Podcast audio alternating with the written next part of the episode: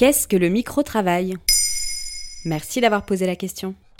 Le micro-travail est une activité rémunérée impliquant des tâches courtes et répétitives effectuées devant un smartphone ou un ordinateur. Concrètement, un micro-travailleur peut identifier des objets sur une image, regarder des vidéos, étiqueter des contenus, traduire des courtes phrases ou encore enregistrer sa voix. Recharger des trottinettes électriques à son domicile ou prendre des produits en photo pour une application, c'est aussi du micro-travail. Et c'est une bonne situation, ça, micro-travailleur? En général, chaque tâche est rémunérée quelques centimes, 1 ou 2 euros tout au plus. Autant dire que le micro-travail est faiblement rémunéré et plutôt précaire. En revanche, cette forme de travail est accessible à tout le monde puisqu'elle ne requiert pas de qualification particulière. Elle permet aussi une grande flexibilité, on travaille quand on veut et où on veut. Il suffit de s'inscrire sur une plateforme qui fait l'intermédiaire entre les travailleurs et les entreprises. OK Google. Talk to Alexa.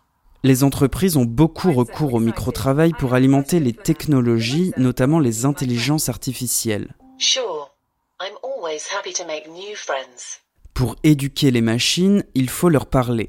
Alexa ou Siri apprennent à nous comprendre grâce à des micro-travailleurs qui enregistrent tout type de phrases avec des accents et dans des environnements sonores différents.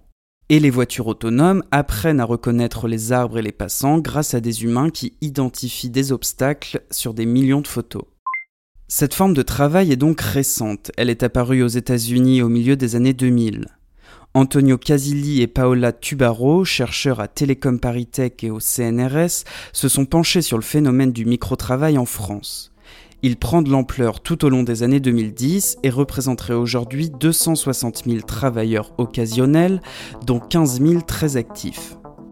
22% des microtravailleurs sont en dessous du seuil de pauvreté. Au-delà de la précarité économique, les chercheurs identifient d'autres risques, comme celui de la perte de sens. Souvent, les micro-travailleurs ne connaissent pas le nom de l'entreprise pour laquelle ils travaillent, ni le projet auquel ils participent.